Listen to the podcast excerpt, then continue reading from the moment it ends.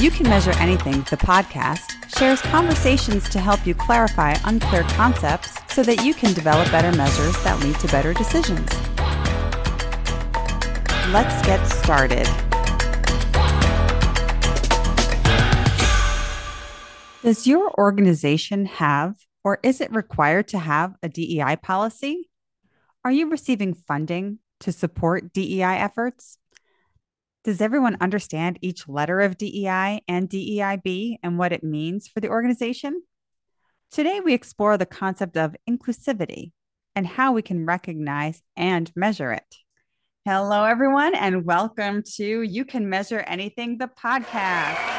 I'm Nicole Alioto, CEO of Alla Breve Consulting, and with me today is Dr. Kelisha Graves, professor, author, and speaker. She has a lot of experience as an executive who focuses on the application of DEI and B in education and in the workplace. We'll talk about all of those things today in this episode. Welcome, Dr. Graves. Thank you so much for having me.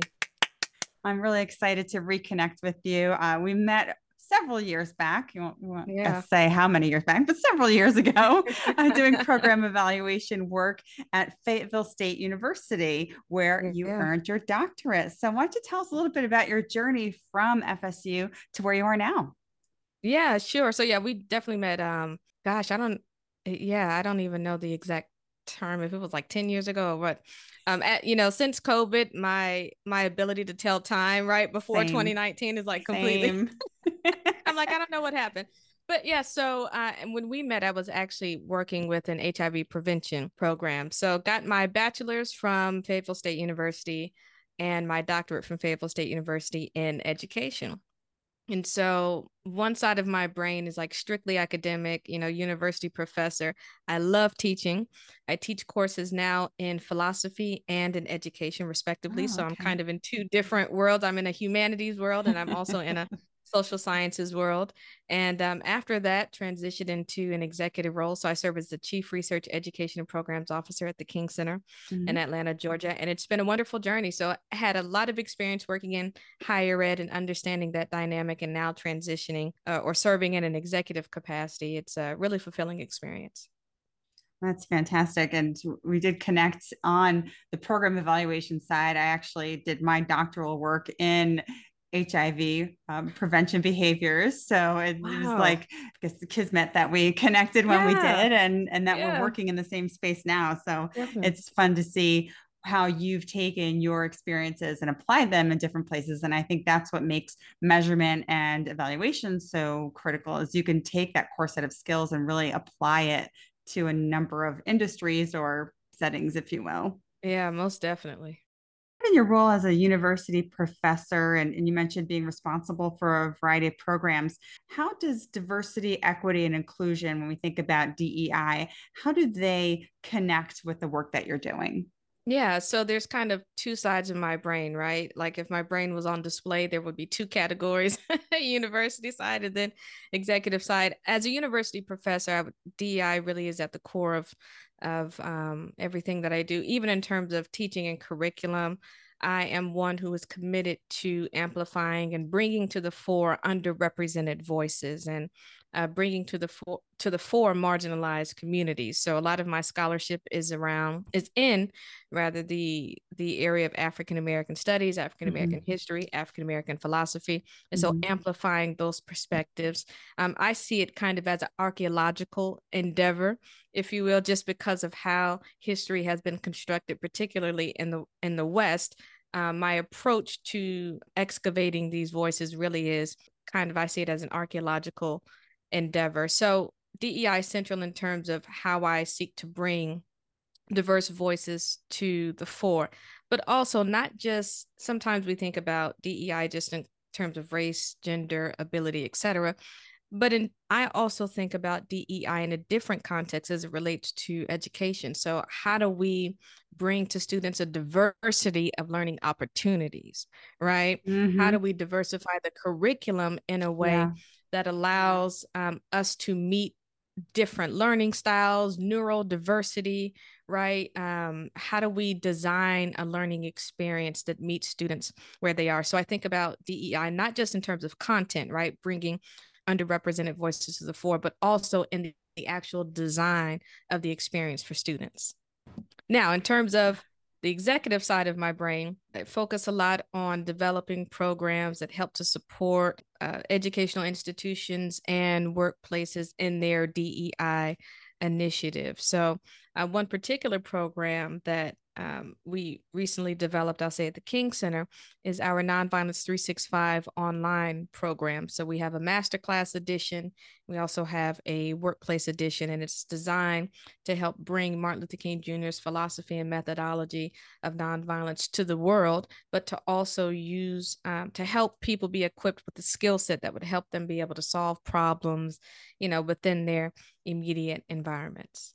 I think that's so valuable because we hear so many needs emerging in both educational environments as well as in the workplace, and to have resources that one can access remotely it's hard to always find an expert to bring in so when you have experts developing assets that you can then yeah. bring to these environments is is just incredible when i think about dei and it's always lumped together as DEI. And sometimes when it's considered a singular entity, measuring it becomes problematic because each piece, the diversity, equity, and inclusion, can be measured differently. So when we think about measuring DEI, it gets a little bit muddled because one might focus on one letter or one construct versus the other. So when you've looked at DEI, whether it's in the education space or in an executive environment,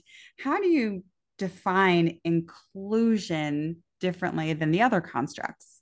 Yeah, thank you for that. That's a great question. And so it'd be helpful if I just contextualize how I define DEI and B overall. So I use the metaphor of a global table, if you will. Imagine if the world was sitting at a table diversity is the natural state of our world. It's the ever present reality that you have people who are from different areas, who think differently, who show up differently, right? Diversity is the natural state of our world. Now, imagine at this table, everybody needs a seat. Everybody needs a, ch- a chair in order to participate. And so you have some seats that are uh, tall, some seats that are short, some seats that are wide, some seats that are narrow, right? This is the equity dynamic. So, equity is about each according to his need. You can have a table with everybody there, but if uh, but if people don't have a seat that accommodates them, right, then there's no equity. Inclusion is about the environment that is created at that table because it is entirely possible to have the world at a table right and to and for everyone to have a seat that enables them to participate. But if the environment is not conducive for everyone's voice to be heard or for people to fully participate then the diversity and equity side of the equation was purely performative if you will. So inclusion is about the environment that is created at that table. So I hope that makes sense. It does. And now I'm going to push it even further. So then, where would belonging fit in at the table? Sure. so, belonging is the flip side of inclusion. So, whereas inclusion is about the environment that's created, that's conducive for people to be able to thrive, belonging is about how people, how, how the person perceives the environment. So inclusion mm-hmm. is about the environment that is created.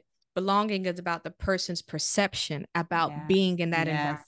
Do yeah. they feel included? Right? Because mm-hmm. it's entirely possible to have a performative environment where there's diverse right. people, where everybody has a seat that fits them, right? And you can have the illusion of inclusion.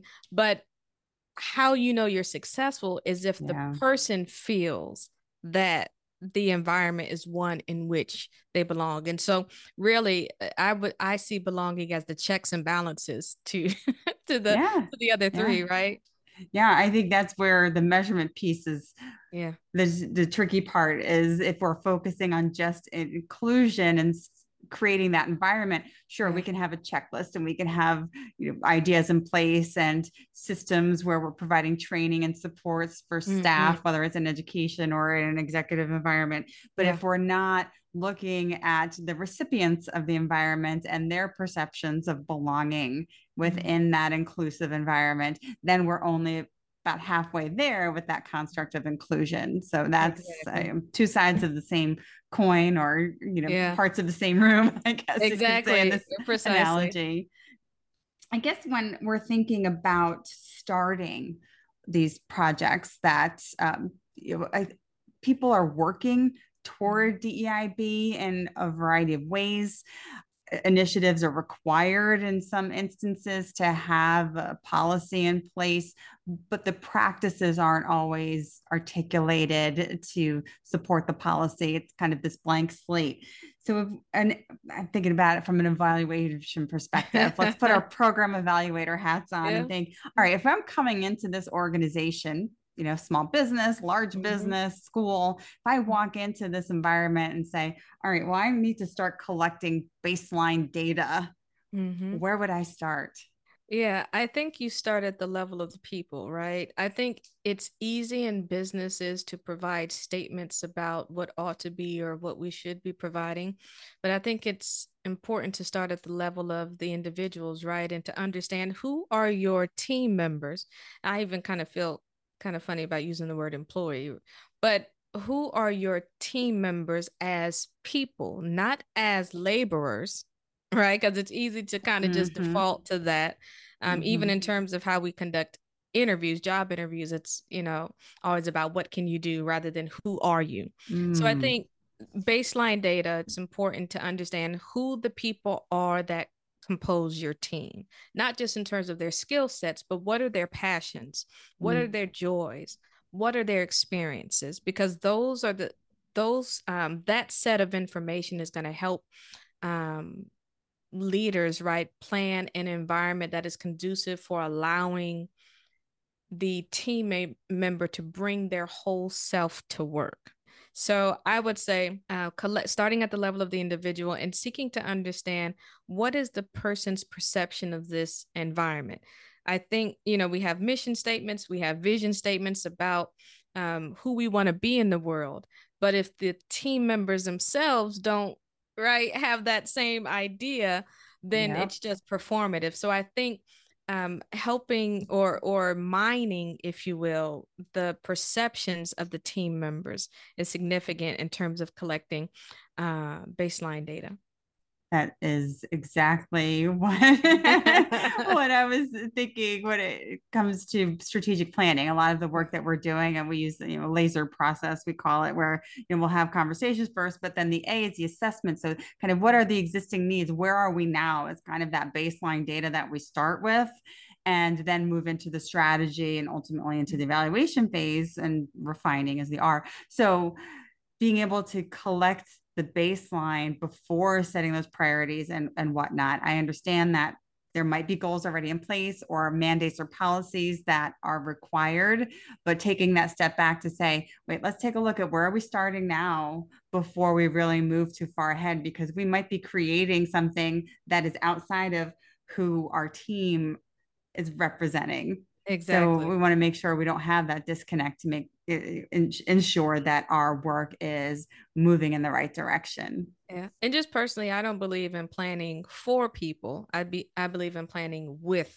people. Mm-hmm. I, mm-hmm. Even in the the teams that I lead, you know i i always let them know i'm a highly collaborative person right? Let me know what you think. Let's plan together. Let's create a mutual work plan because you have i don't just need to feel good about it. You have to feel good about it because ultimately right they're the person mm-hmm. that's going to have to execute on whatever the deliverables are. So we both need to feel good about it. But again, that's about creating an environment so that people actually understand that they're valued, mm-hmm. right? Rather than just stating that we value people, right? But how, what are the specific actions that you take to demonstrate that people are central to to the enterprise?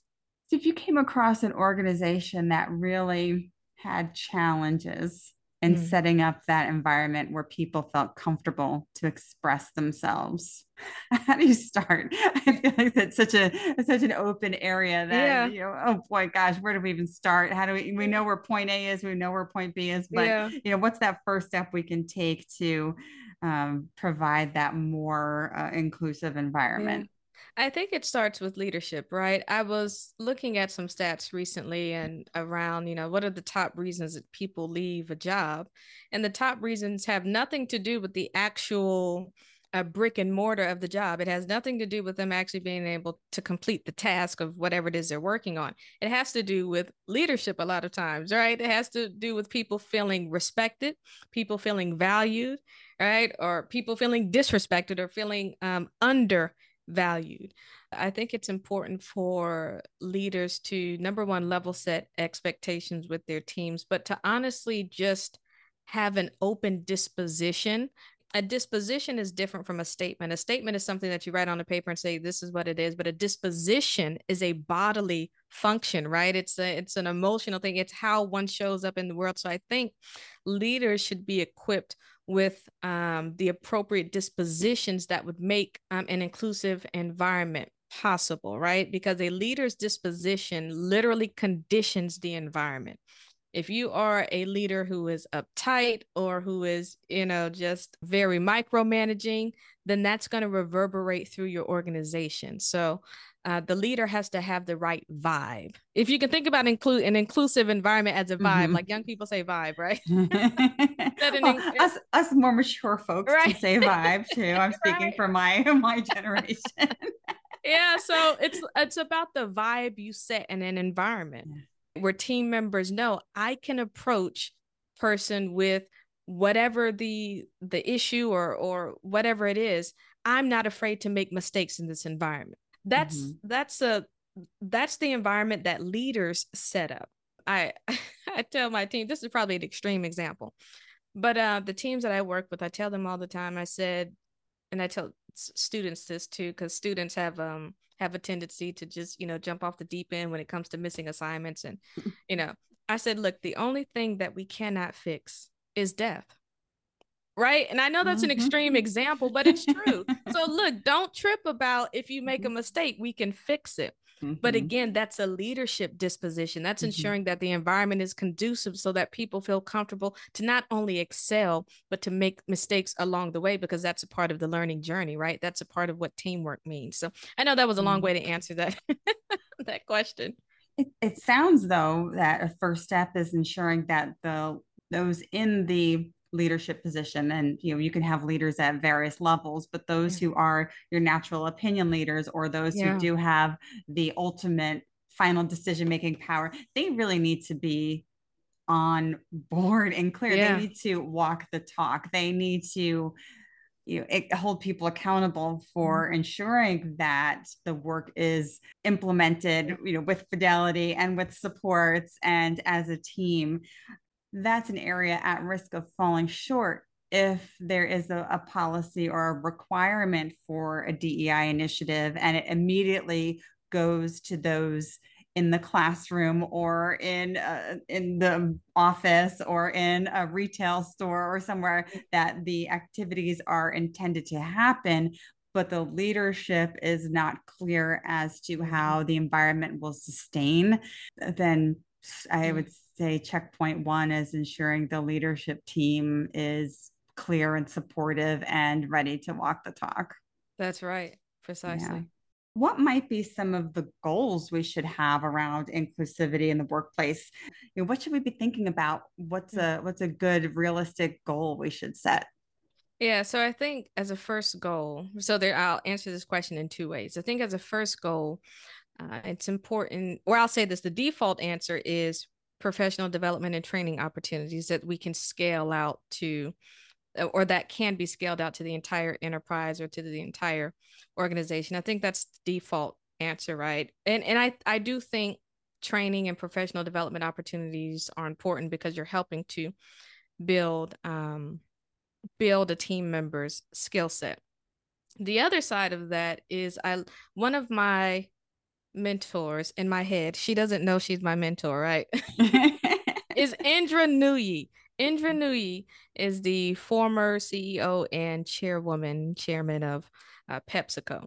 And one of her phrases, or one of the things she talks about in terms of how she sought to uh, design PepsiCo around this idea of um, um, purpose is she wanted to understand or wanted to create an environment where employees could, and I used this phrase earlier, bring their whole selves to work. I think what's easy is to provide statements about what we will do. One of the things I, or one of the things I tell my students is I said, you're really concerned about giving me the right answer. I want you to be concerned about asking the right question that will lead you to the next level of insight. As an assessment and evaluation person, you understand that getting to that next level of insight is precisely through the prism of good question asking. So, in terms of how uh, leaders, organizations should attempt to set up goals, is by first asking the right questions how can mm. we uh, how can we allow employees to bring their whole selves to work? And then think about initiatives that answer that question right? Or think about programs that that answer that question. Or um, how can we prioritize wellness? Because again dei and b is not just about race gender and all of you know the other uh, characteristics of a human being but it's also about wellness, right? So how do we prioritize wellness? And then what does it look like to to cascade a set of programs or or initiatives that support or that answer that question? I'm also like a research methodologist, so terms of uh, I um, I chair dissertations as well, and so I'm always thinking in terms of like research methodology and how mm-hmm. you answer your research question. so my, you know, forgive me if I bring that kind of disposition to. Oh, that's to, what we love answer. it. We love it. this particular question, but you know, how do we connect with external stakeholders, right? How do we um, adapt our strategies to, you know, promote global inclusivity? So what I'm saying is, the knee jerk response is to provide a statement about what we can or will do that would help our team members. I think the if we look at it from a different vantage point, how do we ask the right questions that would allow us to build out a set of opportunities, experiences, or programs that support our team members and allow them, um, you know, optimal performance growth? And you, one of the things you mentioned, you might not have realized that you said the, uh, what does it look like? And that's something that I find myself doing with goal setting activities is you know, what does it look like five years from now? If we did all of these right. things, what should I see that's different? If I came in from the outside, is the organization going to look different? How do I mm. know that the environment is structured this way? What characteristics should I see of of staff, of teams, of of students, of anyone in the environment, of the environment itself? How do I know that it made a difference? I always say it's the so what yeah. factor. You know, the the what's are the the policies and the procedures and the activities, but the so what mm-hmm. is you know that impact that it actually made. And it's it's hard because it's to measure that and to kind of get your head around measuring outcomes versus outputs. You know, I could talk about how many people mm-hmm. attended the training, but so what? did we use right. what we learned? Did it actually make a difference in the environment? And if so, what result did we see after that fact? I, you know, I love that because I think you know, in organizations, it's easy, especially dealing with a lot of grants and things. It's easy to just report outputs, right? How many people did this? How many trainings we've provided? So I I I, I love how you differentiated that because I think it's super important for leaders to understand the difference between outputs and outcomes mm-hmm. because outcome is really where you show your impact. So I love that. Yeah, it goes back to the core, and I work with so many institutions of, of learning that you just because I taught it doesn't mean they learned it. So it's mm. the same situation when it comes to goal setting around DEI B. You know, just because I set up the structure or I wrote the policy doesn't mean that it really made the difference that we intended. Mm. If I could ask you this question, how do you go about or you know if you had a room full of you know leaders and managers and you had to break it down to them and you know uh, in, in simple terms how should they how do you break down the concept so that it's measurable right like how do you mm-hmm. what's the one 101 to that Yeah, that and I know this is your show, right? But I'm asking you a question. no, I, I appreciate it. Now I'm on the spot. That comes up all the time. And that's really how this podcast got started and even before that our um, we have a, a, workbook and I'll, I'll put the link to it in the show notes as well that is how to measure anything. And it is that process of where do you start? And we do go through that process of you know what does it look like when it's here or in place? What does it look like when it's not? And then starting to look at how does it similar or different to other constructs. So when we think about DEIB, you know, that's important to understand each one has a different way of measuring it, that it's not just one thing. It's not just DEIB. Yeah. It's D right. E I and B. There are four separate right. pieces of the whole construct. So that's usually how we start looking at it is how do we do we know it's when it's there? How do we know when it's not there? You know, would we agree if we both observe this would we agree that, that it's the same thing? And then how do multiple measures come into play? Because it's not just one time one thing. It's like one item does not a construct make. You know, it's not just one piece of the puzzle. You need all the pieces put together before you see the picture. So then we get to that level of detail that, you know, now that we've defined it, what are the multiple ways that we can collect evidence around that construct? So it's a mm-hmm. it's a multi-step process, but I think that's where the value is because then everyone is is clear and we all have you know going back to the puzzle analogy we all have that box cover and we can see where we're going with it. And right. as we start to collect the pieces and you might have one piece and i might have another piece and our teammate might have you know 10 pieces but it's all yeah. of us taking our pieces and, and putting them together that makes the difference for the organization. Yeah I don't know if that answered organization.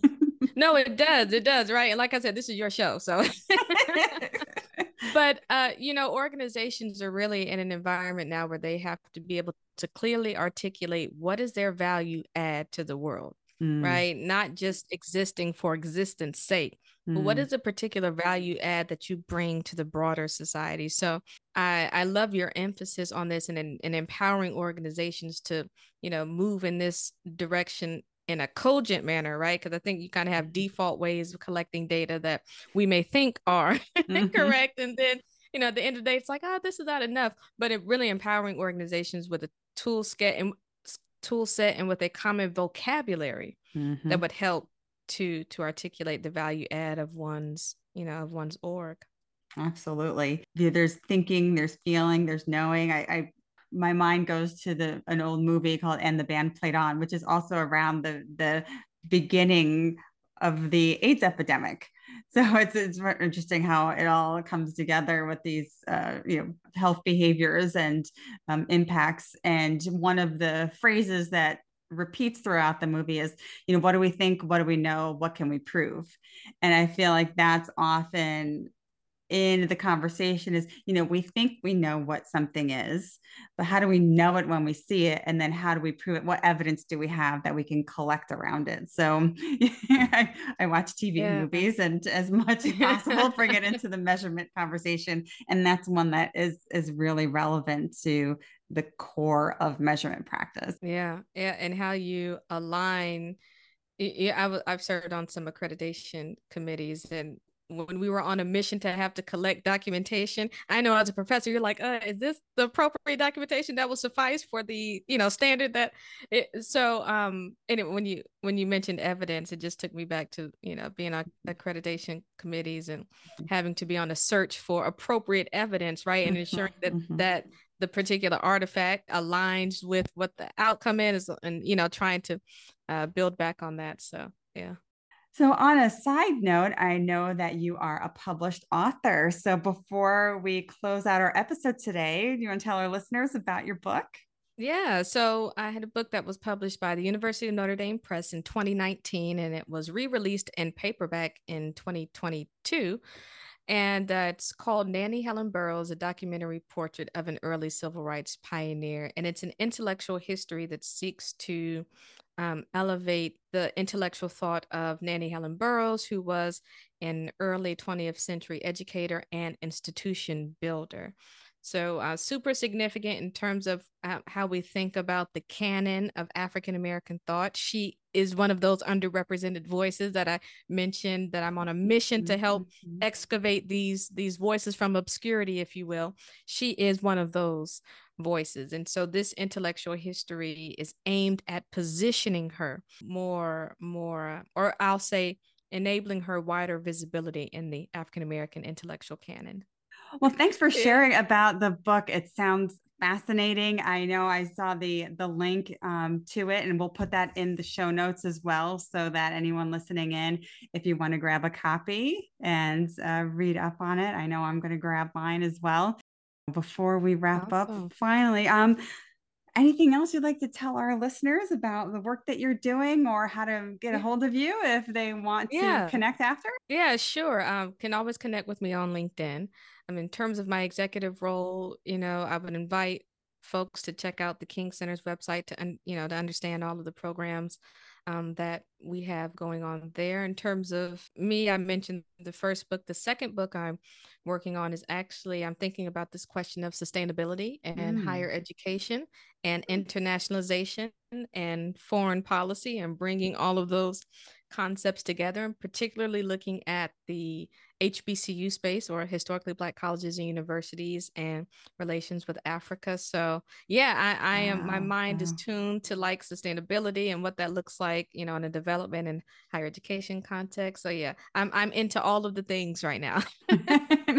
Uh, it's it's wonderful and uh, they're so interconnected and to be able to share your expertise and, and your experiences across education and in the executive space, you know, I think that's that's just so valuable and really we really appreciate your time sharing that with us today and uh, we'll be putting some of those links in the show notes as well so that it's it's easy for folks to be able to find you and your book and stay tuned for your, your future publication it's super exciting i can't wait to see awesome. it awesome thank you so much Today, we explored the concept of inclusivity here are three takeaways so you can say, I did it. 1. Don't be afraid to collect baseline data about DEIB before you choose a program to implement. 2. Investigate the resources your organization has to build and sustain an inclusive environment. 3. Demonstrate inclusivity at every level of your organization. How is everyone being heard? Join us next week for a constructive chat about another cryptic concept because you can measure anything.